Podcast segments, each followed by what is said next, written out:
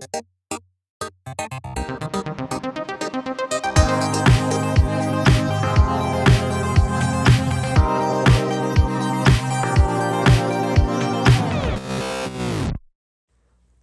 for stopping by. I'm Corey Edwards. Uh, let me uh, let me paint you a picture here. I'm at a convenience store, like a gas station style little convenience store, and there are maybe five people in line for the one register, and we're all distancing these days. I get it, but uh, as people move up to the cash register, the guy in front of me doesn't move. Like he's two people away, and then two people away from me uh, uh, move up to the register and they and, and now now it's somebody standing at the register the guy eight feet away from the register and me behind him and um, i don't know what this says about me but that it was driving me nuts it was driving me nuts i almost wanted to put my finger on the guy's back and just start pushing him forward i was like i was like sending little mind bullets as jack black says I just put sending out little mind bullets to him, just going, just please step forward, just move forward, just move forward, just move forward. It doesn't even look like we're standing in line now. It looks like you and me are standing in the middle of the store, far, far away from the register. Like where anyway. So then the guy in front of me finally goes to the register, and I get on up there, four feet away from him. Like, let me tell you how it's done. I don't know what that is in me. It's like the rule keeper in me or something. Like when people don't know how to stand in line when I walk into a Starbucks and it is clearly marked off where the line is, and it's different in every Starbucks, there are little stanchions. Yes, that's what the metal poles are called, stanchions. You got a little stanchion. It's like a little movie theater line, you know, uh, when you walk into a Starbucks. You got the stanchions there. They might even have a teeny tiny little metal sign that says, line starts here. And uh, I go in there and I assess the situation and I become a part of it. This is where the line is. And then somebody get, comes in after me and walks right up to the register or stands perpendicular to the line, I got to tell you guys, I feel like throwing to go cups at their head. I uh, so I don't know what that is about me. I just thought I'd share that. When you're out in public, guys, please just you know, it's standing in line. It's a life skill. If you walk into a store and you don't know how to move the line along, uh, there are some OCD uh, people uh, that that uh, need at least the illusion of progress. When each person moves, we got to move the line along. We got to move it along. I'm not saying I'm OCD, but I definitely got some of that in me. I do. And uh, I think that that maybe uh, has been in my creative life, if I can segue here uh, to what we're going to talk about today. My creative life um, has suffered from perfection. Um, and so uh, there, somewhere between perfection, which can eat you alive, and um, just not giving a crap, somewhere in between there is where I think we need to be as creative people. If you are creating or doing any kind of job, I feel like the work ethic has really uh, fallen short in this country, and now I'm sounding like an old man whittling on my porch. Uh, but I think that it has. Um, uh, you know, so I, I was a perfectionist for a while. I've loosened up a little bit. I think that I watch um, certain creators, certain musicians, or even filmmakers who say, you know what, at a certain point, um, well, my wife Vicky had a boss. Uh, shout out to Pat Judd. He used to have this great phrase that we say to this day: "Better than good, it's done." And that sounds like you don't have any quality control, but what it means is you can't let the perfect version of something eat you alive and keep you from finishing the project. Better than good, it's done. And you have to assess how much money is being spent on this project, how much time should I be spending on this project, and then you then you uh, back off a little bit. Um, but the other side of that is is uh, good quality. You want good quality in everything that you do. An example of that is that I've had many young filmmakers uh, send me stuff, stuff they've had on YouTube, or they want to engage with me. They want my comments. And this was years and years ago. I had one guy that, man, he uh, stuck to me like glue for many years. He would send me stuff, and I was trying to be kind. I believe he was just out of high school, and he started to send me stuff he sent me a link to his website. And what he was proud to say is, I've made 30 films. And I was like, well, let's take a look at these films. Some of these films were 20 seconds long. Some of these films were he and a friend uh, chasing each other through a park, uh, not even bothering to put costumes on. um, with some music over it, or so, some of it was like uh, he's in his garage. It's a forced foreground miniature situation, and he has a big plastic alien figure that's in the dark, rising up in front, and then he screams, and then the camera falls over. I, I got to say, uh, you know, pardon my French, really half-ass stuff. Uh, really, just like, and and and the caption underneath each one of these 30 films on his website was, um, "I made this one in 90 minutes." I shot this one in an afternoon. I shot this one in a half an hour. Uh, uh, it didn't cost me a dime. Um, this one I spent three dollars and I shot it uh, on my Saturday morning, and I had to finally say, "Yeah, I can tell. I can tell." And don't be proud of that. Um, and I sent him a long email. I finally took the time to say, "Listen, man, um, I love your enthusiasm, but I would challenge you now to take six months." to make one film that is maybe eight minutes long and make it great. Make it amazing. Make it the one thing you show people for the next year. Take it to film festivals. Um, take everything else off and put this one thing up and uh, really make sure the music is great and, and, and that you've got like really cool lighting and uh, I don't know, uh, actually put a costume on if, if, if the guy is a ninja. And uh, he ghosted me. He, I think he sent me a terse comment and ghosted me and went away. And good riddance, um, because I think that as a creator, uh, I just talked about perfectionism, but the other side of that, the the dark other side of that coin, is that you want to show people that you didn't try that hard. And I think that that is maybe protection against rejection, some rejection protection, some rejection protection. If you have rejection protection, you must go to another section. I'm going to stop rhyming right there. Um, but uh, so so do do whatever you do with quality. Now I know that some of you maybe are going to go to my YouTube page where I make uh, funny little uh, sketches, and um, you're going to throw that in my face. But let, let me tell you what, that's not what I do for a living. The, the, the YouTube sketches I do, if you want to go to uh, Corey Edwards Funny Stuff, I think is what it's called. Um, that that is where I have promised myself, much like this podcast, uh, that this this is something short and temporary and for fun, and I cannot get swept up in my perfectionistic uh, quality uh, um, quality obsessions. So, like uh, uh, to to to give an example, I play Lando Calrissian in one sketch with a piece of duct tape on my lip uh, for the mustache.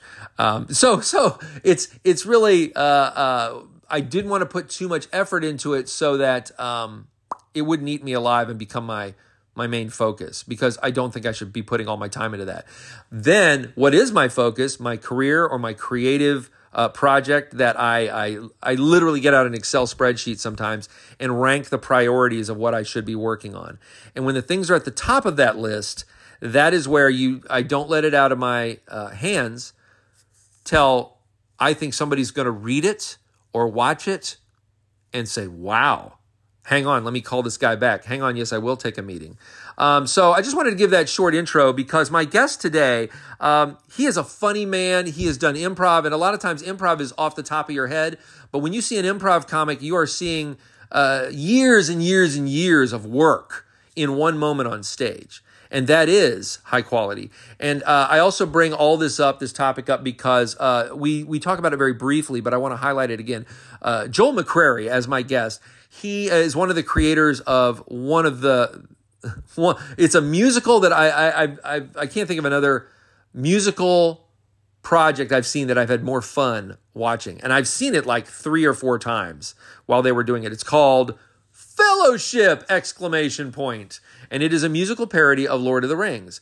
And when you go to this show, when I went to the show, I'm thinking, well, there's a bunch of comedians. They put this show together. It has music in it, and it is a parody.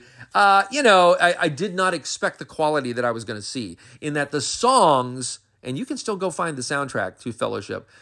The songs are really good, guys. They're really good. There are moments in the story while they're making fun of Tolkien's story they are still pulling on your heartstrings. By the end of it, there are the ends of some of the songs and some of the scenes where you are feeling an emotion. And you're like, oh my gosh, Sam and Frodo, I hope they make it. You know, and, and so you're laughing, and it is a comedy, and it is um, musical theater uh, that I saw in a small, you know, uh, 99 seat theater. but I was inspired and moved and excited to tell other people about my friend's show because of the quality. So even when you do something that is a parody or is kind of a lark or kind of a like a hey, this is going to be uh, you know uh, my my next thing to get attention. Just make sure that even when it's um, uh, a parody or comedy, that you do it with quality, and that's what Joel really taught me in that moment when he had uh, a big spotlight on that show. Was that it was not just a lark, it was he put his everything into it. And that's something that I think the best creators that you remember, that you go back to time and again, uh, uh, what we all desire, what I desire as a creator is uh, when you go to see anything I do, it doesn't matter what medium it is or what genre it is. Um, I would love to be associated with quality so that when you go to me as an artist, you go, oh my gosh, well, I don't know what this is. And I have artists like this. You have you have fam- favorite artists that you go to. I don't know what this is, but I know it's going to be good. And that's the stamp you want to put on your stuff. So just do things with quality, but don't be a perfectionist. So that's my weird fence I'm walking today uh, here on Thanks for Stopping By. And now let's let's get to our guest because uh, we have just a, a, a, big, long, full conversation. And boy, Joel has some amazing stories. So I don't want to delay. Uh, let's get to it.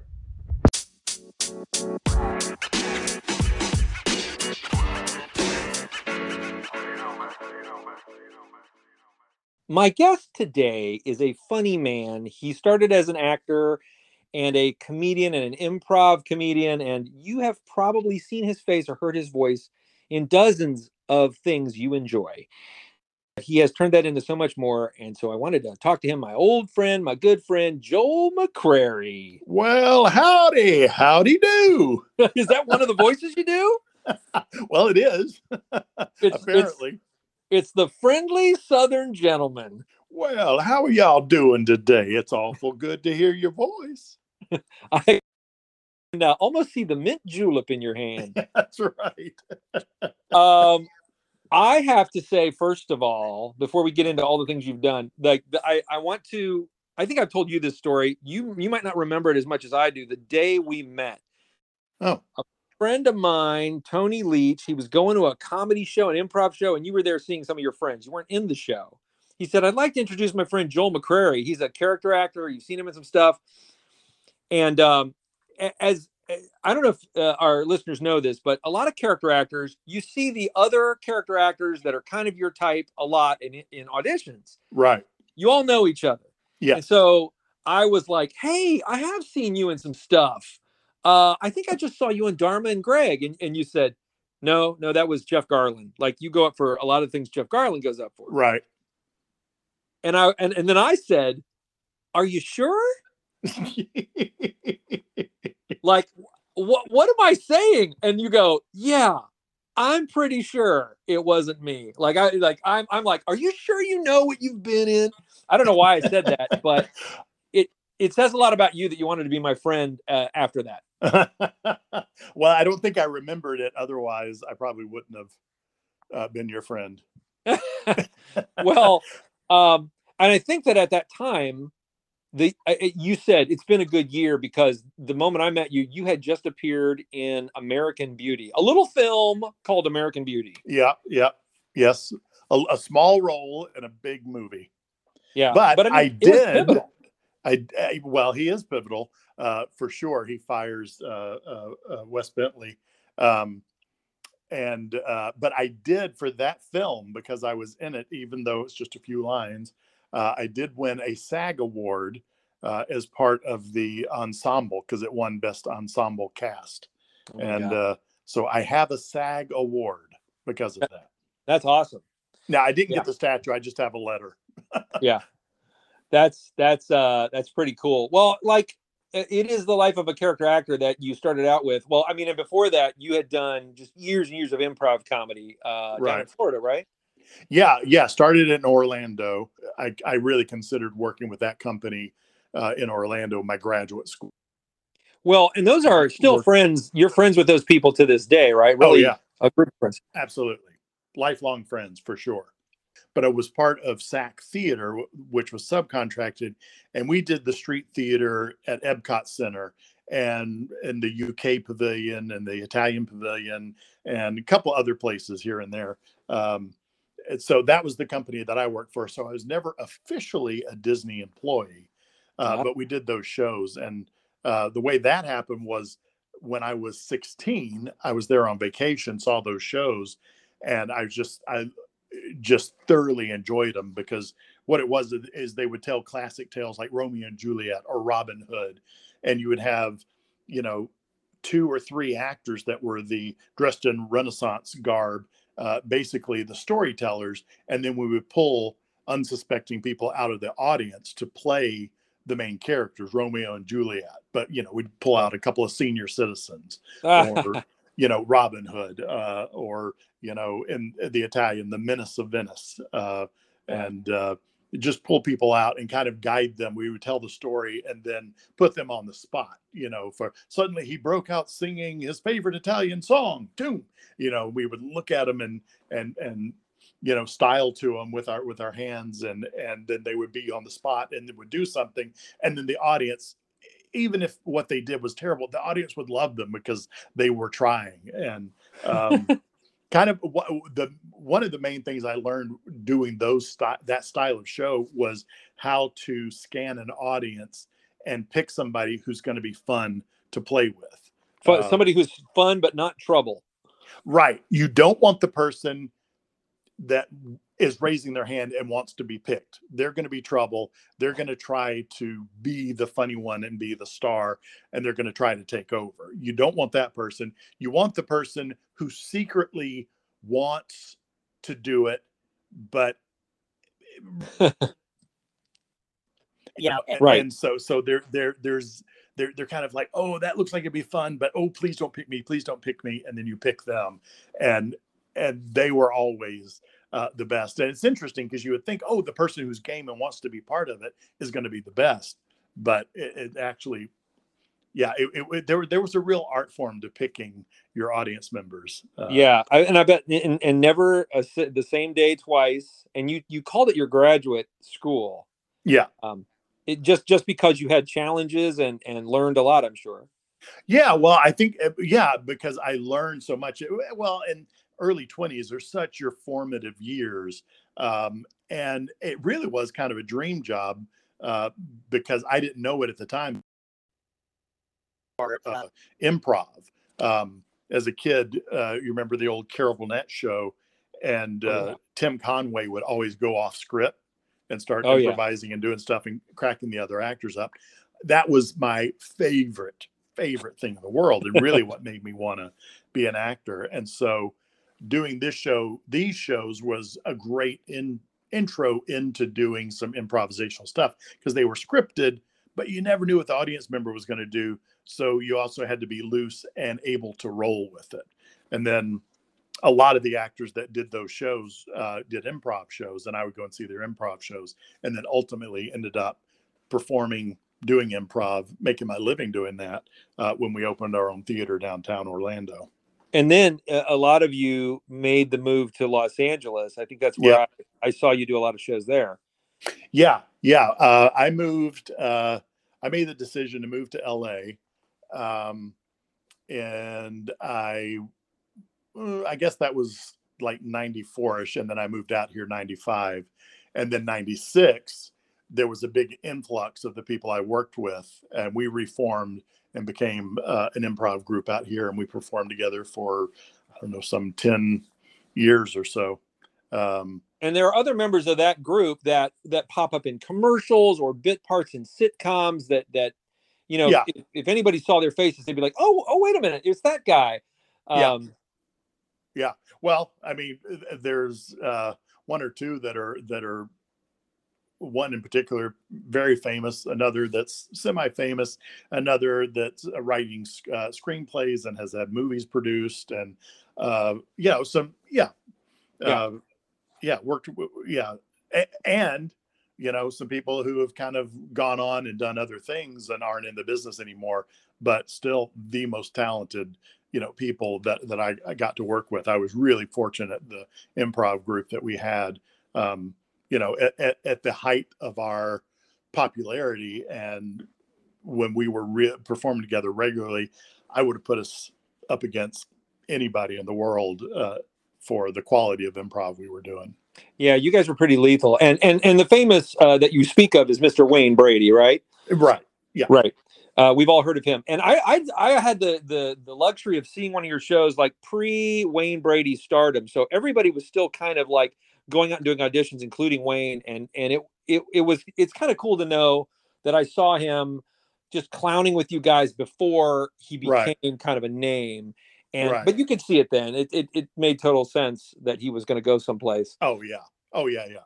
Um, Extremely talented. yeah, and then and then you, um, I, I gave you a shout out about American Beauty, but the other one that guy I always get a big kick out of, and this is at a time when you're just doing bit parts and stuff. You're in uh, Mystery Men, yeah.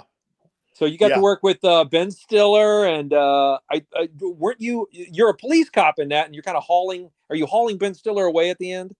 No, we're uh, it's me and another cop, um, Funk and McGuire, uh, which I thought deserved a spinoff. Um, Did you come up with a whole backstory? And uh, no, they they were just giving. Uh, uh, yeah, it was Ben Stiller, Hank Azaria, and um, uh, oh shoot, uh, what's his name on? He's on Shameless Uh, now. Um, William H Macy? Yeah, William H Macy. The three of them, you know, and so we're cops and we call them wannabes and make fun of them. And um, uh, it- yeah, it's it's a great little scene. Uh, but the the thing that's a little disappointing about that movie is there was supposed to be another scene at the end Uh, when they are the heroes and they come through that you know funk and mcguire are there and they kind of give them there's like a little scene where they give them their props um, but that got cut because the movie was going so over budget um, so that was your arc. You needed your arc. yeah yeah we had a little arc we had you know uh, this one scene where we make fun of them and then at the end it's like all right you guys are all right you are heroes and we never got that payoff. And I, I was always disappointed that that uh, didn't come through. And I was like, why? What happened to the other scene? And they said, Yeah. yeah, uh, the movie is so over budget that they just were like, edit what you have and try to make it work because we're not shooting any more stuff. Well, and that's an actor's life, especially uh, a character actor's life, is that you know you give it your best, and and and you've got a funny brain. So with with uh, if anybody knows, with Joel, you kind of get a writer along with a performer because you're adding little things when you're allowed to, and uh, but then you have to accept too that sometimes those things get cut, you know, Oh, yeah. Um, and you're no stranger to that. I know. no. Um, I I also want to say this is the second reference in this show, so I'm only like five weeks in, and this is the second Mystery Men reference, which doesn't make any sense. oh, oh okay. um um but um which i i need to probably go back and watch because there are parts of it i did really enjoy um oh, yeah. There's a lot of fun stuff in it. the uh the he's terribly mysterious um the so you roll on you you've done a lot of things um um i'm trying to hop through some of the stuff because you it feels like and i haven't been on all this i've done some sketches with you and and i've, I've done some shoots with you and and like you're always plussing you're always plussing up um but not in a hammy way or a take over the scene way but you're you're just you're real dependable and um i think that's why you know you you kind of got asked back a lot um oh i have to i have to mention seinfeld Like- you're part of um comedy you're part of uh comedy history being on that show and it's, Yeah. a- it's probably an episode that people who are seinfeld nuts will will remember Oh yeah, definitely. Uh, yeah, people uh, definitely bring that up, and um, you know, I, I look very different, so I don't get recognized from that. You know, and also that was I, I don't even know how many years ago that was, but it was a long time ago. Um, you know, so things change, but people find out and they're like, "Oh yeah, you're the mechanic with the Twix bar." You yeah know, and and people who know that will go, "Oh yeah, yeah, I know that, yeah." yeah you're um, like you, you go nose to nose with costanza it's kind of almost like a b story about who's going to get that candy out of that uh, vending Right. at the right. uh, yeah, it's, at the car yeah, It's a great little story, and that was a fantastic uh, experience. You know, going on, on the set and being there, and you know, witnessing that group of people on this. You know, because it was I was on the last season, the ninth Oh. season, And um, actually, the week I was on was the week that Jerry announced it was going to be the last season that they Oh. were going to end the show. So there was all sorts of press and hoopla and just stuff going on. Um, but uh, you, when I auditioned for that, I actually didn't want to get the part. Why is Uh, that? Yeah. Well, what was going on was it was like it was an audition for Seinfeld. That's huge, the biggest show on television, especially comedy uh, at the time. And so it's like, oh, this would be really good. But I was obligated to do this other gig with an old friend from Orlando. And it was a show that he and I had put together. And it was just the two of us. And at the same time that this was going to be shooting, I was supposed to go do that. But it was an opportunity. So I was kind of like, if I book this, I'm going to have to call Andy and tell him I can't do the gig that, you know, I'm obligated to do. Oh, And it's going to be real difficult because he and I were the only, he was going to have to teach somebody the show in a few days. So my objective going into audition was to be good enough that they'll call me back from some for something else, but not so good that I actually booked the job. And I, I went into the audition and uh, Jerry Seinfeld was there and producers and writers, and it was a room full of people. And my first line was just no. And I just put nothing on it. I just kind of went no. And Jerry almost fell out of his chair laughing because it was, and I was like, uh oh, I think I booked it. You're too funny, Joel. You're like, oh, I can't keep it in the box. It just, uh, Yeah. it just comes out of me. Well, I think it was one of those things. If I had really wanted it, I wouldn't have gotten it because I would have put too much on it. But I think the fact I was completely deadpan and putting nothing on it, and you know that's kind of the job as an actor is, especially when the writing is good, like it is on Seinfeld. It's just to kind of get out of the way and say the words and let them be funny. That's great. You know, you well, can. that's a great lesson. kinda- Oh yeah, well, and you can tell if writing is good because if you put if you do nothing but just put forth the words as they're written and it's getting laughs, that's great writing. But if they're not, and you, when you start seeing people working really hard, trying, trying, trying to make something funny, that usually means the writing needs some help. Um, yeah. that's my experience anyway. And you and you've been on so many sets. You said that was a really special experience. I mean, I'm sure it's because it's Seinfeld that there's a a, a big value to that. But like, how how was that experience on that sitcom set different than other sitcom sets? I mean, I, I'm genuinely interested in what made it special. Well, create- what it what it was was Jerry included me as a guest cast. Usually, you show up and your objective is to be pleasant to work with, do a good job, be funny where they want you to be funny, set up the star uh, when you're supposed to set up the star, and then hopefully bring that character back. Uh, and you know, when you're a guest star, that's kind of your objective, and just kind of don't be a problem. Don't be a problem. And Right.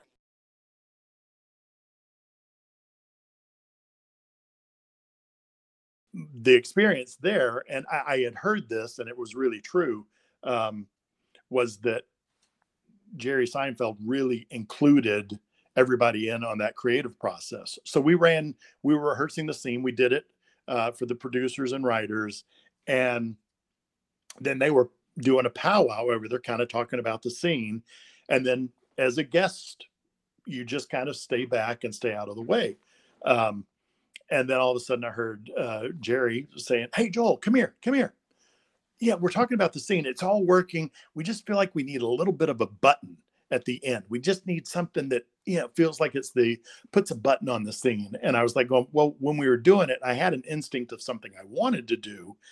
Can we just go back and do the last thirty seconds, and I'll show you?" And he was like, "Yeah." So we went back, and what was written was my character. Um, takes a bite of the Twix bar. He's behind a door that George can see through, but he can't, it, he has no admittance, only employees back there, and it's locked. And so he can't get to me. And I just take a bite of the Twix bar and walk away. Well, my instinct and what I did when we replayed it was I took a bite of the Twix bar, looked directly at George Costanza with a little knowing look, and then walked away. And it was just this little bitty thing but I did that, and it gave Jason Alexander something to react off of as George. And so he's like, oh, and he gets really upset. Everybody laughed. And then Jason actually, after the scene was done, ran around the set, came over and gave me a big hug. He said, That's great. That's great. You gave me something to work with. Um, and and then everybody's like, Yep, that's what we needed. Okay, moving on. Wow. And, uh, so but most sets you're on, they they would never ask a guest cast to uh, have any input. Um, Wow. So that is a good. That's a good day. yeah. Oh, it was a great day. It was a great. Oh day. my goodness. And that's not Yeah. something you can like, you know, people meet famous people want to get their picture taken or they collect autographs or or you have an experience and you you journal it. But that's something that's just tucked away in your memory and that that's a moment where you Yeah. plussed uh, pretty much a legendary moment. It is a I, the moment you're describing kind of makes the whole scene. It like it is the button on it. I can just hear Jerry saying, "We just need a button. We just need a Yeah. button on this." yeah. Um, I just need a button. yeah. Um, but that is man, it's just a great, a great uh, uh, moment that you have you have kind of spent your career plussing things. And I want to get into kind of how you turned into a full blown writer of television. But um, I just I I love that stuff where, um, you know, you're still setting up the star. Um, Right. You're you're just you're just making it better. Well, yeah, and I, I, you know, I, I give the credit to, you know, the years of doing improv, and I remember doing the scene, and I just had this instinct of I should give them a look, but that's not what was written, so I didn't do it. And so when they asked, it was like going, well, I, I had a different way I wanted to play it. Can we try it? And they're like, the fact that eh, the fact that the biggest comedy star star of the time was like, oh sure, to this, you know, guest cast guy who you know uh, that was my first I, I had done a few things um, but that was once i got that on my resume it opened up a lot of doors for me once i had seinfeld on there. Oh yeah, oh, I'll bet. And and and honestly, I, I'm sure that those years of improv, all, all improv is is looking for opportunities, and you you find a little gap, a little opportunity to plus something or add. Yeah. Uh, and so even though it's scripted material, that's your training that goes into it. And and I know you as somebody who um it's almost like you are an engineer. You're like a joke engineer. Like you can see, and we'll get into kind of your sitcom writing, but you'll be in a room with people. And I, I had a, a, a live reading of an animation, uh, an animated feature that I was uh, just about to start. And uh, you and some other actors and writers, we got around and we read it out loud. And I just remember uh, one particular joke, and I was pretty proud of the joke. And and you said, "Ah, I, I see what you're doing." But if you, there was literally machining the words, like micromanaging. Like if you just put this phrase first, if you set up the joke with these words and then say this, and I right uh, and I was like, oh my gosh, it is better. And it was like you just like uh, I don't know, you just got under the hood of the car and just like tightened the screws up, and it was a better joke. Uh, Yeah. just a few I- words changed. yeah i think it's one of those things from doing improv that was instinctual it's like going oh you want to if at all possible with your wording end on the funny word end on the punchline so wh- what is in this entire sentence what makes it funny as a reaction to to what's just happened and you want to end on that word if possible now sometimes sentence structure it doesn't work out but you want to get it as close to the end of your sentence as possible um That's and that great. It's kind of like you're things that- taking the fat away, like you're removing yeah removing words almost. What was the first um, project where you went from actor to writer? Was that kicking it, or was it before that? Um, well, you know, I'd always done writing um, because the company I worked with in Orlando, uh, we did a lot of um, corporate entertainment. We opened our own theater and we would write shows and do improv shows, but we also did corporate entertainment for like Delta Airlines, Century 21, Coca Cola, Xerox, because all these companies would come in and have conventions and conferences. And quite often they would want to hire an entertainment company. And from time to time, that would be us. And then we would have to write uh, little sketches and jokes and intros. Um, and, and sometimes be performing at those shows. So because of that, uh, I'd always written, but I never considered myself a writer until much, much later. Um, and then uh, also, uh, we did a little bit of sketch comedy. I, I was more improv, but I did some sketching. So you write for that. Um, so I'd always just done writing. Um, and then in, I guess it was 2004, uh, I was with my friend Kelly, and we wrote a show that was a musical parody of um, Fellowship of the Ring from the Lord of the Rings series. Yeah, we should really And- talk about that for a moment. That's that's I, having seen it several times, and I know you've tried to, to get it actually on uh, Broadway, but it is good. Yeah, you well, you can find that if you go to iTunes. I think if you put in Fellowship musical parody uh, or Lord of the Rings musical parody, something like that, it's it's available out there, and it's a fun show. Um, but that was like the first time I go. Uh, first time I thought, okay, I'm a writer because I wasn't in the show. Everything else I had written had always been I was writing for me to be in whatever it was, the sketch or uh, the corporate you know, funny sketch about, you know, uh, the hearing aid company we were do, doing these sketches for. We we had some really weird, uh, odd jobs doing that. What But was the learned a lot. weirdest? Well, what was the weirdest job on a corporate level? You know, the, a corporate client you had to create entertainment for. Well, you know, it it's it was such an interesting existence because one day is like going, oh, they're flying you to Vancouver, putting you up in the best hotel. You're going to be there for a week. You're going to do these sketches, you know, one sketch a day uh, for this group of people, and you get to do all the fun things that the guests that are part of this are part of, and just be treated like royalty and then I would fly back to Orlando, and they say, "Oh, you're going to do the uh, grand opening of a strip mall with a Piggly Wiggly uh, tomorrow." so you would just go from like the the highest high to like, really, what am I doing with my life? I'm at the grand opening of a Piggly Wiggly in Kissimmee, Florida. Um, that is a lot of ups and downs. yeah yeah it was a very very interesting existence um and and so yeah we had all sorts of crazy thing you know things that we do i remember another it was a grand opening for a housing development and uh it, it I, I won't bore you with the details but it's just one of those that it was terrible they had advertised that they had uh the Sesame Street uh, Se- uh, Sesame Street characters were going to be there live performing, and then we were also going to be there doing shows. And so we got there and said, "Well, okay, I guess it's you know they got you know the Muppets coming, so it can't be that bad of a gig." Well, we got there, and it was not the official Muppets. They had gotten some high school kids to go to the local costume rental and get something that looked like you know Cookie Monster or you know Big Bird. my, my one memory from that was a mother walking away from where the Muppet Show was, dragging her child, and overhearing her say in this angry voice, "That's not Big Bird. That's just a chicken in knee highs." That's the title of your memoir. Yes, That's not Big Bird. That's just a just a chicken. chicken in in knee knee. highs.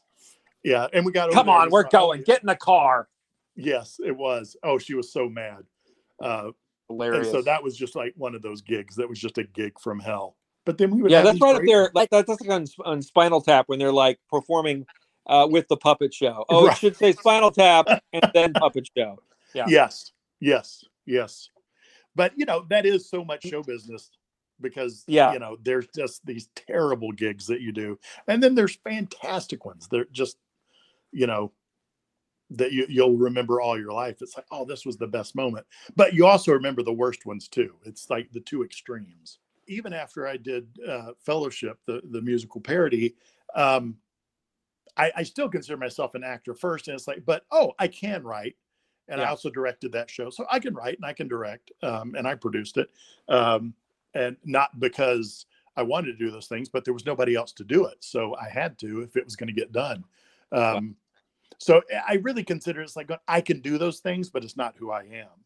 Uh, and Yeah. then, but the first time that I was really, uh, you know, offered or paid, somebody else wanted me to write for something was I was uh, playing a character on a show called Kicking It on Disney uh, XD.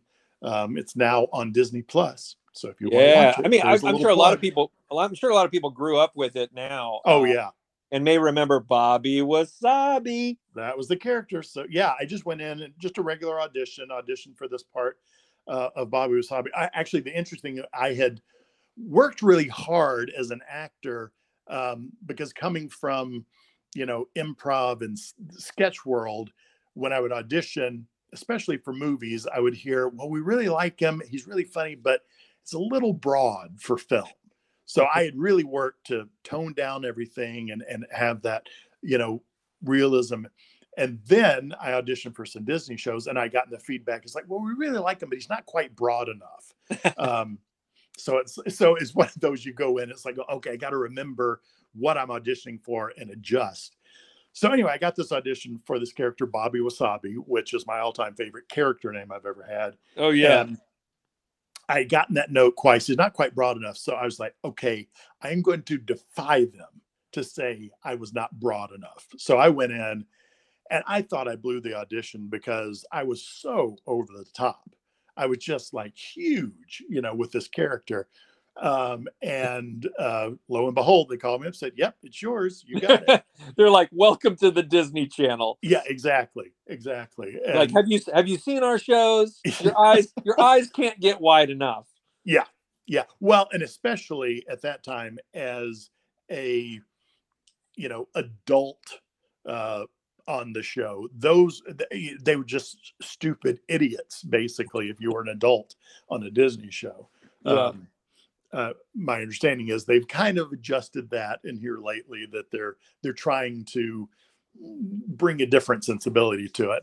Uh, so I don't know if I get an audition for that, I might have to do some research to figure out what the level is now. Well, anyway, you, I and went it in is crazy because as a performer, you've had to. I've seen you in like procedurals where you were so dramatic and, and pulled down, and then this is like you got to like run around the block once and and and I don't know what sniff some coffee, sniff some coffee up your nose. Oh yeah, yeah. I mean, yeah, it would be exhausting being Bobby Wasabi because he is so big and over the top. Um, but I, I did an episode, and within that, I did what I usually did, which was to I would add a little thing here or there, and you know, or I would kind of, you know, try to you know, add lib a little something while we're rehearsing. And if they like it, then they would say, "Oh yeah, keep it and and do that." And uh, the showrunner um, pulled me aside. He said, "You know, I don't normally encourage the actors to, you know, go off script and improvise, but you're actually making our stuff funnier. So, yeah, keep going." Do so that. I Add- actually got just add, you're you're adding a little bit of wasabi on the top. yeah yeah just a little yeah just a little wasabi just a little spice um and uh so he gave me that and and um kelly who i'd wrote fellowship with we had been dabbling in trying to write a, a, a kids show and we had an idea and so jim as the showrunner talking to him and talking to him about writing and i did another episode and by the time we did the second episode um, Jim came to me a couple of times with uh, for scenes I wasn't in, but I just watched them rehearse. And he said, Hey, this joke's not landing. Do you have any ideas? And I would pitch a joke or two, and he took them and used them. Um, and so started talking about writing and said, Hey, uh, I've got a writing partner, and we've been working on this show, and it might be right for Disney.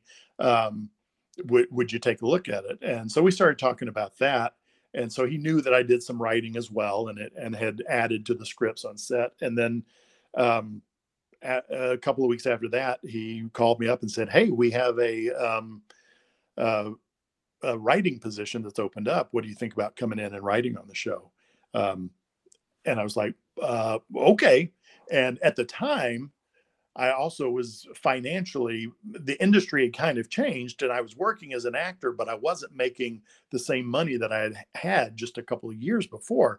And it was like, I don't know if I'm going to be able to pay my mortgage. So it really was for me a answer to prayer uh, that this job opportunity came. And as a writer, you know, it, it was steady week by week, which I'd never had. I've always been the guest star, the guy who kind of comes in for one week and then, you know, you audition and audition. Maybe a month later, you book something else, or maybe two months later, maybe a year later. Uh, so I'd never had anything steady. And so for me to have that weekly income coming in was just like, oh, this is awesome. Yeah. Um, and I thought, well, okay, I'll, I'll do this for, you know, this, the rest of this first season. And then I'll just go back to being an actor again and then they invited me back the next season to write again. So anyway, I ended up writing for four seasons on the show. That's And amazing. And and that's just you just putting yourself out there a little bit and and suddenly making yourself indispensable. And that show stuck around. It was pretty amazing.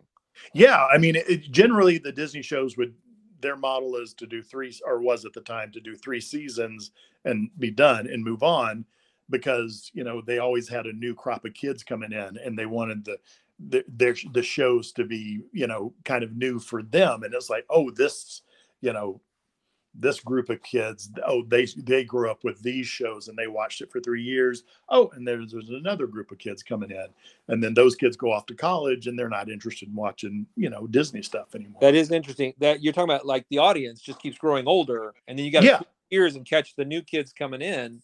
Yeah. Um, but then it's also kind of um there's kind of a once you get into that network or that circle, like Jim went on to do other things and, and you you actually were you know, once you're in that group, the next show that comes along, you you did get in on a couple other things.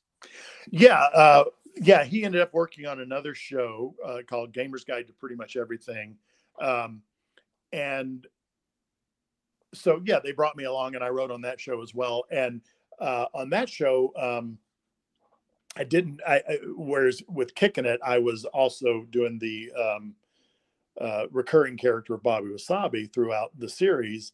Uh, when it went over to Gamer's Guide, um, there wasn't a recurring character or you know any acting role so it really was but i also knew how time consuming it was so for the first time i was like going okay i'm not going to be doing any acting at all i'm only going to be writing um, but uh, that also led to i because i directed I, I forget one or two episodes of kicking it um, and then I did a couple of episodes uh, of Gamers Guide as well, and then ended up as a co-producer on the show. Oh, Um, amazing. kind of moving up. So, uh, yeah, that gave me opportunities. Um, but then I was associated uh, because I'd only worked with Jim um, with them, and uh, Jim kind of fell out of fashion with Disney for whatever reason. And because I was one of his, then it it kind of seemed like uh, Disney wasn't interested in me uh, for that anymore. Um, so so it kind of went away at the same time uh, and ended uh, that that that part of it and uh, getting into a writer's room being an older white guy also was not as in fashion and there were people with a lot more experience than me that wanted those same jobs. So it really was I, I saw the writing on the wall. It's like i don't think that's gonna you know pan out to do more of that. When i was doing both jobs it was it was exhausting and i i did get where i i was like um i, I remember one time they had uh they were going to have bobby wasabi in three episodes in a row and i was like you got to take them out of that middle one because i can't do it. I can't i cannot be doing it. Because it would i mean i would be worn out. Um and it was hot. It was like the, the costumes that they had they didn't breathe. They were like some sort of weird polyester material. And i had on uh, actually it was two wigs to make enough hair. So they with be- between takes if i wasn't in a scene they would take it and put barrettes in it and kind of pile all the hair on top of my head and then i would take off the top layer of the costume uh, but then i would so i'd have on like shiny pants and a black t-shirt with a mustache falling off and guy liner and all this jewelry and hair piled up on top of my head. So I looked like a freak. And then I go in the writer's room. And, you know, of course, I'm not looking at myself. So I don't really think about what I look like. But then the writers across the table would look at me and, like, I can't take you serious right now. And uh, that you're actually pitching a story idea. Um, You look like you live So under a bridge in Venice Beach or something. I did. I did. I don't know what I look like. there there are pictures that exist somewhere Uh, of that in between state that uh, are it's not a pretty sight. And you became a, a very famous wizard on a show that I just I love the title and I love the premise of Dwight in Shining Armor. Um, and that show, man, that how many seasons did you do? Well, we did five seasons. Uh, we were supposed to do six, but the pandemic hit, and so the the last season they said, "Well, let's just do one and end it." Um, since we're shooting in the middle of a pandemic instead of trying to do two seasons, uh, which m- made sense and I think was probably a good call. But I, I sure wish we could have done, you know, uh, one more season of it because I really loved working with, uh, you know, my my the cast that we had on that show. Um, and and that was you know the the writing thing it kind of ended with with Disney and I was like okay I guess I'm going to go back to acting and there was uh, after the writing it was like a, a little bit of a dry spell and then finally booked that and that was really nice and uh, really my first time I'd been recurring and that but this was the first time I was a series regular um and uh I mean, really one of the leads. I mean, what you're one of the Oh, yeah. characters, one of the four core characters of that show. Yeah, well, there's three main characters. Uh, my character Baldric, who is the court magician, wizard type character, and then Princess Greta, who he's uh, my character is sworn to protect, and then um, Dwight, who is the modern day kid who, by fate, is linked to protect her uh, and wakes her up from the curse. Um, uh, so it's it's two characters from ten thousand or a thousand years ago uh, kind of like Sleeping Beauty if she had not woken up back then, but woke up in present day America. Um, and that's yeah, i- i- it's a really fun premise, and um, I loved uh, the character and the you know the, the the the actors that we got to work with. So just some great great folks, some really good friends. And you Um, and you don't have to tell, but like talk about being hot on set or the Uh-oh. conditions set or kind of you, you it's funny because your character is sworn to protect this young character, but you kind of became um, kind of the mentor and the protector of these young actors. And, and you told me uh, you realized I am uh, they call it like uh, number three on the call sheet. There's uh, I have a certain amount of power and a certain amount of responsibility to kind of keep the set uh, where it's safe and it's happy for these other actors. yeah, it really was an interesting experience because, like I said before, when you're a guest cast, you just kind of want to show up. You want to be pleasant. You don't want to cause any waves. And so that's always been my attitude go be nice, be, you know, easy to work with, do the job, do a good job, and then maybe they'll bring you back. But this was different because I am regular, but also I was the only adult regular. The other two regulars uh, were you know under underage were kids um, and because of that uh, i really felt a responsibility and early on i i failed one time where the producers were doing this thing where they were asking the crew to continue working through their lunch but they weren't going to pay them you know the extra. And in front of everybody it's like is everybody okay with that? If you're not okay with that raise your hand. Well in front of everybody it's like well who's going to raise their hand and be the troublemaker in that type of situation? And i had an instinct at that point to say something but i didn't. And i, I really regret i say i really shouldn't have done that because i know there were crew members who didn't want to work through their lunch that wanted eh, eh, you know and if they did then they should be paid this penalty. But you know it's like everybody kind of because they asked in front of everybody if they had asked you know individually or you know secret ballot or something then people would definitely would have been like and, and i i was in the position to say hey that's not fair. That's not the right way to do this.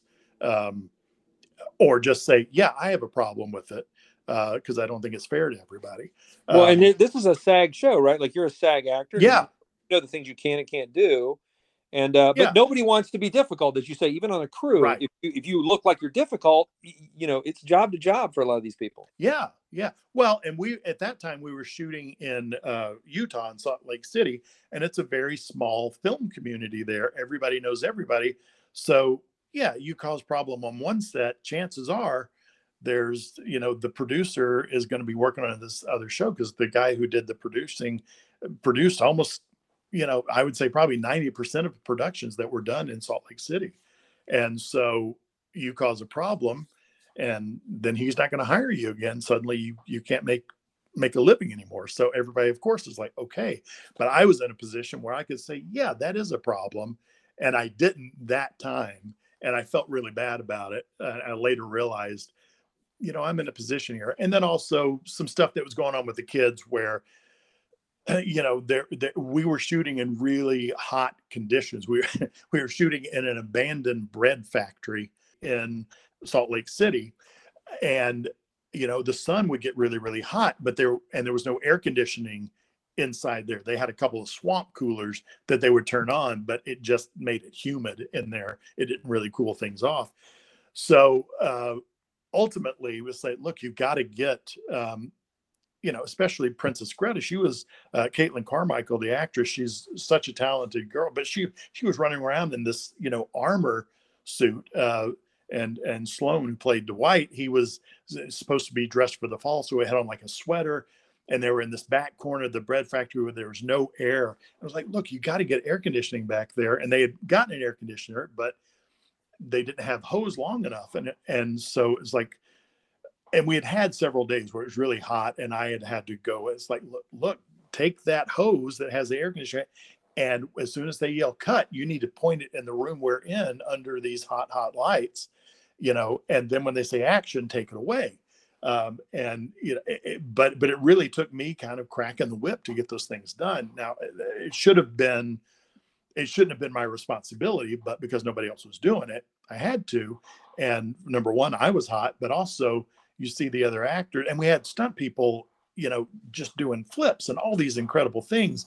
And it was, I don't know, it, but it was like a hundred degrees in there and it was making stuff difficult for hair and makeup. My beard was sliding off my face, um, so it was just delaying things. And anyway, I but I, I, I found it's like, look, I got to stand up um, to uh, to for some of these things and for you know guest cast and actors and younger actors and it, it, was just a really good lesson it's like going hey when you're a regular on a show especially the only adult regular you have a response to your cast. And I, I, really took a big change for me to go from, okay, I want to be nice and pleasant and easy to, hey, this is not being done right.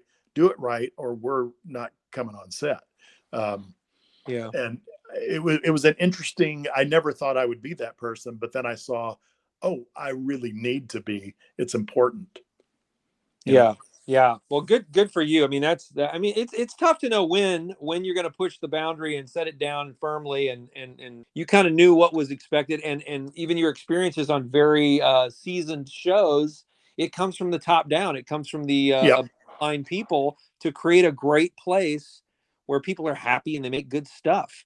Yeah, uh, and uh, I, I, have to back up just a little bit because I wanted to. You've been in uh, uh, several pilots that have been just wonderful things. I mean, I, I have a lot of pain and suffering where I, I have seen a lot of scripts and a lot of pitches and a lot of I've seen a lot of beautiful artwork that never got made into a movie. Yeah, Joel has made things, finished entire TV shows that never see the light of day, and those are called pilots. And yes, so, you've done uh, Alligator Point, right? Yeah that was with Nathan Fillion before he was like super Nathan Fillion. Yeah. Um, and then there was the Funkhousers, which I guess, I mean, I would describe because I saw the pilot as somewhere between the Goldbergs and the Addams family. Yeah. Oh, that's a great description. There, let's go pitch it again. Um, but the, and, and it had a lot of actors that you, you, played the dad, but you acted with Simon Helberg, who went on to do Big Bang Theory. Right. Um, but my my big get from that is the guy who directed the pilot. I would love for you to ju- just give me a little snippet about that. Oh yeah. Well, you know, when that's another one that I think I got because I didn't think I would get it. So when I auditioned, I was really, really relaxed. Um, I was too young to play the part by many, many years. And so when I auditioned, I was like going, okay, there's no way they're going to cast me in this. I'll just go in and have fun for the audition. And at the first audition, um, it was produced by um, uh, oh uh, why is his name just left me um, penguin from batman um, the Penguin from Batman produced it. yes. That's that's dirty money, Joel. That's from Gotham City, uh, Underworld. Um, Danny DeVito. Yes. Yes. Oh, I was God. gonna say Burgess Meredith, but I think he's too old to be producing. Right, right. No, not Burgess. Uh, yeah. So Danny DeVito was producing it. His company was, and he actually originally was supposed to direct it, uh, but then the schedule changed. So I went in and auditioned, and it was probably my favorite audition I've ever had because I did it, and Danny DeVito was sitting there in this, you know, big leather chair. Uh, and he had on sunglasses inside. He was watching it, and I did like the first couple lines, and I heard him just kind of laugh back there, that Danny DeVito laugh, and then Yeah. a couple more lines, kept laughing, and so I just kind of kept going, and he laughed all the way through, and then I finished. He looked at me, he pulled his sunglasses down, and he gave me the hang loose sign, and went, yeah. that's I was like, that's that so Danny DeVito of him. yeah, it was a, my favorite reaction I've ever gotten from from an audition. And so I walked out. I was like, "Oh, that's great," but they're going to realize I'm too young for this part. But I went back in. I don't know, a bunch of different times, and then timing, schedule, network stuff changed, and it got delayed. It got pushed back. The shoot got pushed back by a couple of months, and now Danny DeVito wasn't available to uh, direct it anymore. He was still producing it, but he said, I can't direct it because I'm obligated to go do this film. And uh, so then they said, well, we'll find some other director. And who they found was the Frank Oz. Um, There you go. yeah, uh, who who's directed just some great stuff, but also, you know, the voice of, you know, or the puppeteer from the Muppets with Miss Piggy and Sam Eagle and, you know, uh, all these great characters I've grown up with. And then, of course, the voice of Yoda, uh, you know, which that's awesome. Uh, and then director of, of great movies like Little Shop of Horrors, which is one of my favorites um, that he did. Yeah. Um, and just one of my favorite movies, not even that he did. I just love that movie. And so getting to work with him, that was a thrill. Um, And, but and he's kind of sensitive about like pulling out those voices and those characters, but then you got on his good side. this, yeah, this is one of my favorite moments. So, yeah, before we met him, the producers and writers, they kind of pull us aside. Look, it's Frank Oz. People ask him to do the voices all the time. Please be cool and don't ask him to do Miss Piggy or Yoda or anything like that. And so we're like, okay. And so anyway, we ended up working together for uh, I guess about three weeks. Um, and we were shooting in Vancouver, and it was the last night of shooting. We worked together. We gotten, you know, we had hung out. We'd gone to dinner, and so I felt like I knew him a little bit better, obviously by this point. So it's the last night of shooting, and we're and we're doing this scene.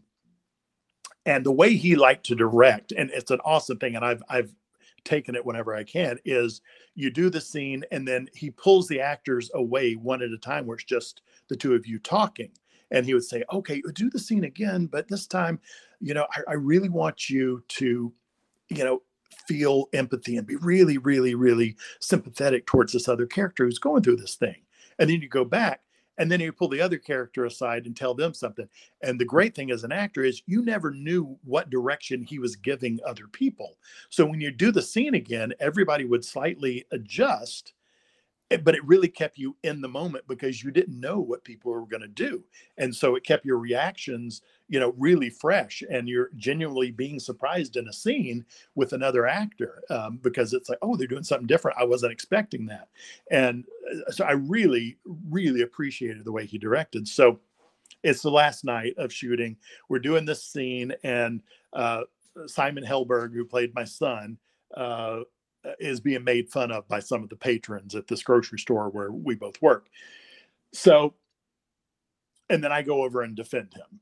So we did the scene, we did it um, a couple of different ways, and then he pulled me aside and said, "Okay, well, we've got the scene. We're good. Let's ju- we're just going to do it one more time." And I I think let's just have a little more fun with it.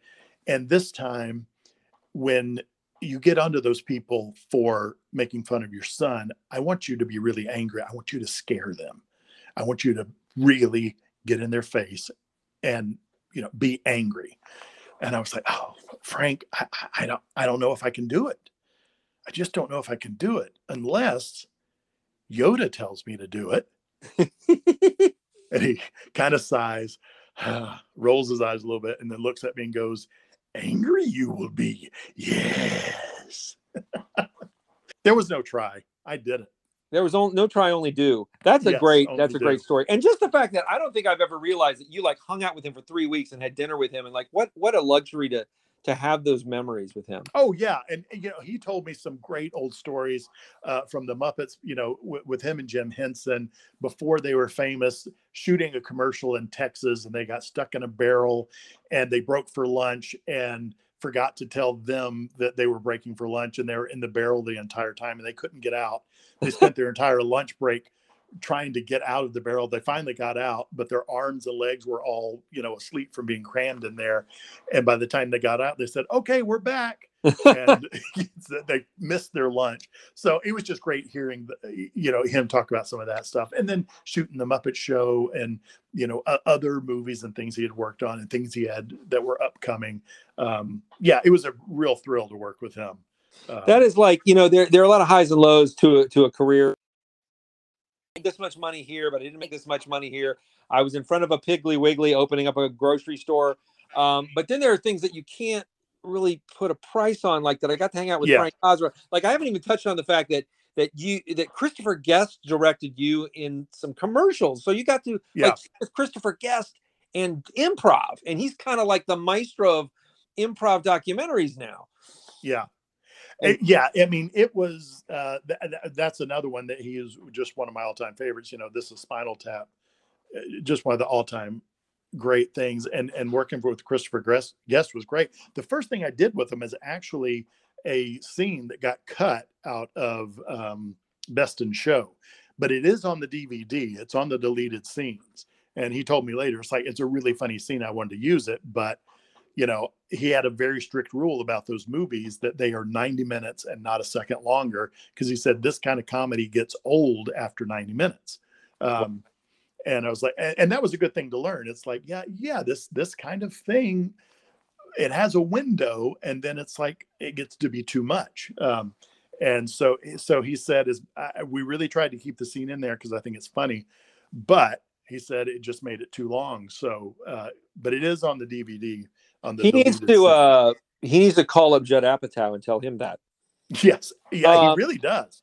He does. That's very Uh, true. well, I, I know you you've you've been really generous with your time, and I I, I know that uh, mention maybe if you want to mention what you're you're working on now. But I, I also would love I love for my guests to end with a story, and I don't know if you've got a good story for us. You've told us so many so far, but I don't know if you've got one more in you that you're saving. I do. I do. I, I, I've got a great story. This is the story of, and, and, and the story in itself is like, going, oh, that's a great little story. And then there's a little addendum at the end of an attachment to it. But it's the story of the longest sustained laugh I've ever gotten. Um, and it's the longest I've ever seen anybody get. And it was years ago. Opened up this theater, and we were doing a show called Fun with Science that was scripted, but the entire cast were all improvisers, and so we regularly went off script, and were encouraged to do so. And the audience came to kind of expect that. And we had people who would come back repeatedly because they said, "Well, it's never the same show twice. There's always something different and fun." So this one night we're doing the show and at this point it, it's it's a hit show it's doing well we have a sold out crowd and about halfway through the first act there's a moth that starts flying around on set but it's just above our heads and it's bouncing around the stage lights uh, so you, we couldn't reach it to get it but it's just up there bouncing around and if you were quiet you could hear it bumping into the lights up above there and it would just like kind of plink plink plink plink plink plink plink plink plink plink plink around the stage and it was very distracting and because we're all improvisers we would ad lib jokes about that moth and then that was funny and then we would go on and do the scene and then the moth would appear again and uh, anyway as the first act went on towards the end of the first act it got where it wasn't so funny anymore and it was just annoying and we're seriously trying to catch it to kill it and get it off the stage because we're losing the audience and the audience is anno- annoyed by the moth we're annoyed by the moth but we can't get it. It's just anyway, we go to intermission. We're like, oh, we're kind of losing the audience here. That damn moth, eh, somebody's got to catch it. So people went out to try to catch it during intermission and get rid of it. And they came back and said, we can't find it, but it's not on stage anymore. So it's gone. That's the good news. We start in second act and we're kind of out there. Said, okay, we're starting to go again and it's working. We're getting the audience back. Okay, we're back in a groove. Um, we're about halfway through the second act now and it's working again. The moth has been gone I'm backstage.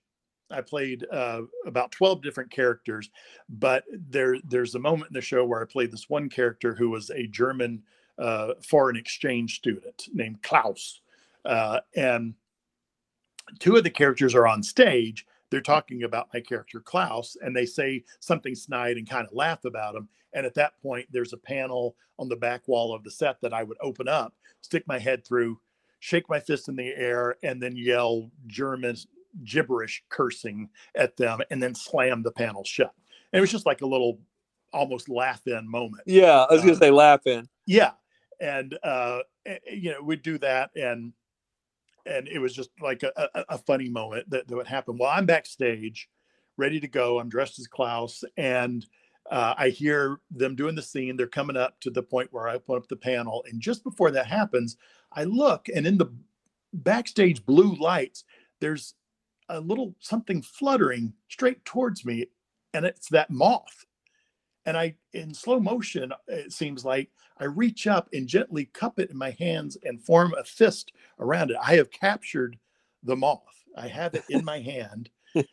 and I hear them say the cue line where I open up the panel. So I open up the panel, and where I normally, you know, shake my fist at them and yell in made up uh, German, I just raised my fist in the air and I opened it, and the moth flew out of my hand straight up to the lights and just started going plink, plink, plink, plink, plink, plink, plink, plink, plink, flying around. Well, the audience just started laughing and because the moth just continued to be out there and it was such a bizarre thing that would happen uh, that the laugh just kind of kept going. The actors then are catching uh, you know starting to catch it tried to continue the scene but the laugh just kept going. And literally I, I wish there had been a, a, a, stopwatch, you know, somebody timing it because it was minutes and minutes, and you know that kind of time on stage.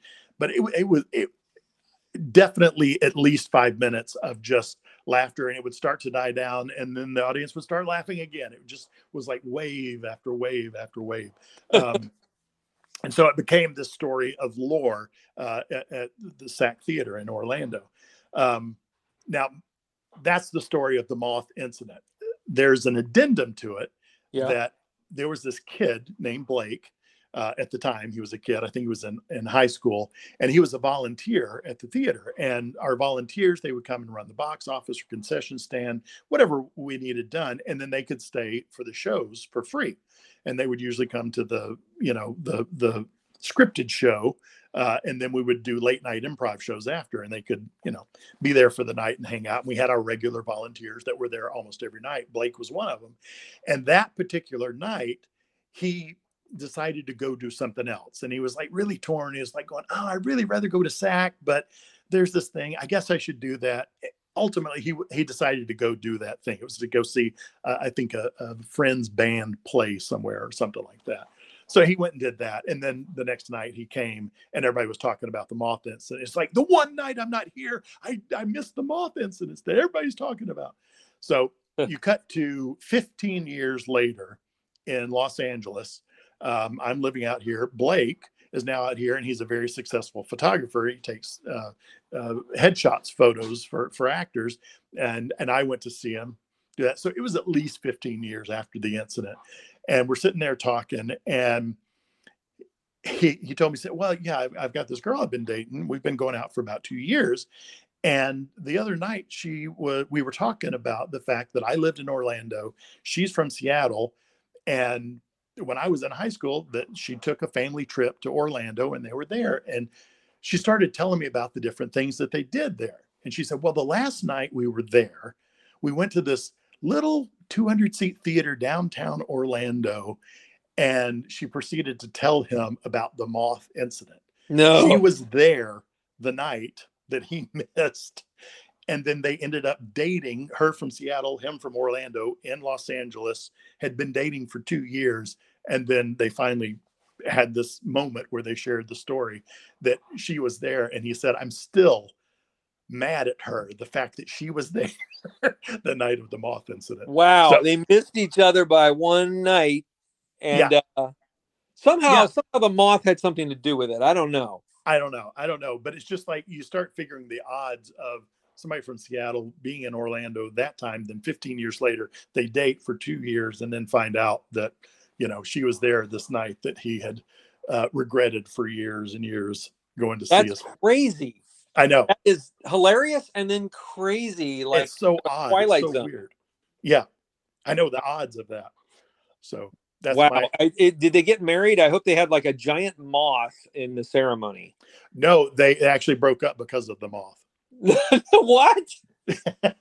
no, I no, they they didn't get married. I don't think. Um, I don't know. I've kind of lost contact with Blake. I haven't talked to him in a while. He mo- he's moved away and quit doing photography uh, or, or actor headshots anyway. Um, so I, I'm not sure. Uh, I think they did break up. Um, wow. I'm not sure. But I don't remember. do, do, do you now say, well, I got to laugh today, but it wasn't moth laughter. yeah. it No, I'll wasn't. It wasn't like uh, yeah. It's like Klaus's revenge, where you hold out a moth.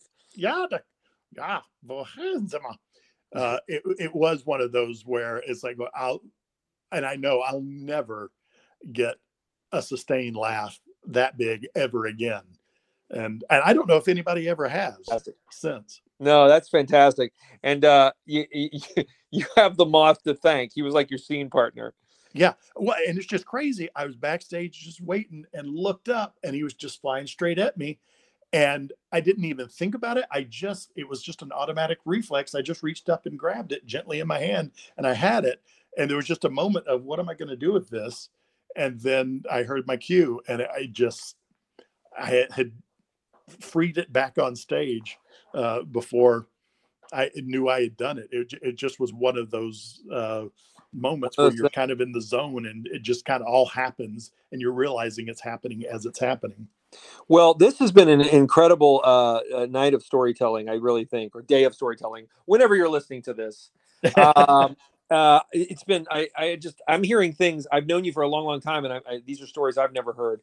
Um, is there? I, I want to wrap up because because uh, uh, you know you you give me a lot of your time. But do you have uh, anything you're working on now that's exciting that that people could look for, or just what what do you what are you looking to now in the future here? You know, I'm, you know, since Dwight uh, in Shining Armor ended, I've just been auditioning and um, it's, it's a, it's, it's a time of adjustment, I, I believe within the industry. So kind of finding my place right now, I'm, I'm just kind of open to uh, whatever's next. And I don't know what it is or what it's going to be. Um, and uh, I, I'm working on a couple of things that actually aren't in the industry, just another business idea uh, that I think will be probably my focus for the next little while. Um, but you know, I I'll always continue to uh, audition and and you know act and and do things. So no matter what else I'm doing. Um, Well- so yeah, I'm I'm just kind of in. I'm doing some. I'm writing a couple of uh, you know theater pieces. Um, That's and great. so yeah, just working on this and that, and just kind of looking for what the next uh, next chapter is going to bring. Well, you're looking for that opportunity to seize, just like back in the day. That's Uh, right. I hope you know it when it floats by, and um, you know I'm always rooting for you and looking for you out there uh, for for the next thing you're working on. But boy, thank you for talking to me today on the show. Oh, absolutely, absolutely. And well, you know, the one thing is they do keep talking about uh, Princess Diaries three, and Oh. I keep hearing rumors, uh, but nothing's come through yet. So I, I, I hope so. I hope that that will happen. That's I can't that's believe I can't believe we didn't even talk about Princess Diaries three. Uh, or, or Princess Diaries that we didn't even talk about how you you did two movies of that with uh, Miss Anne Hathaway who I, I've uh, uh, worked with and Yeah, uh, that's right. let's hope let's hope you know what was the name of the country Genovia. let's hope Genovia rises again yeah. Well, next time I can tell you some some some uh, Princess Diary stories. Oh, that, we got to have you back now. There's just you got you have too many stories packed inside you. yeah, I got to got to leave you wanting more.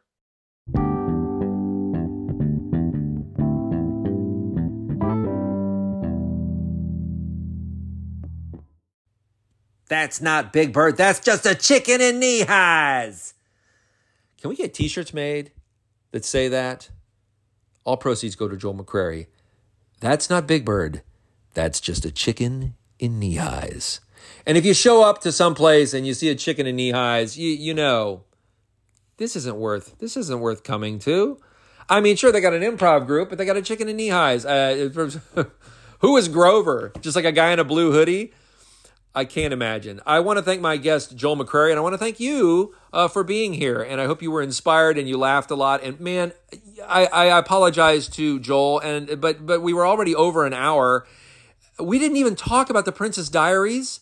He has so many stories about that, working with Anne Hathaway and legend Garry Marshall. And we didn't even talk about Thor.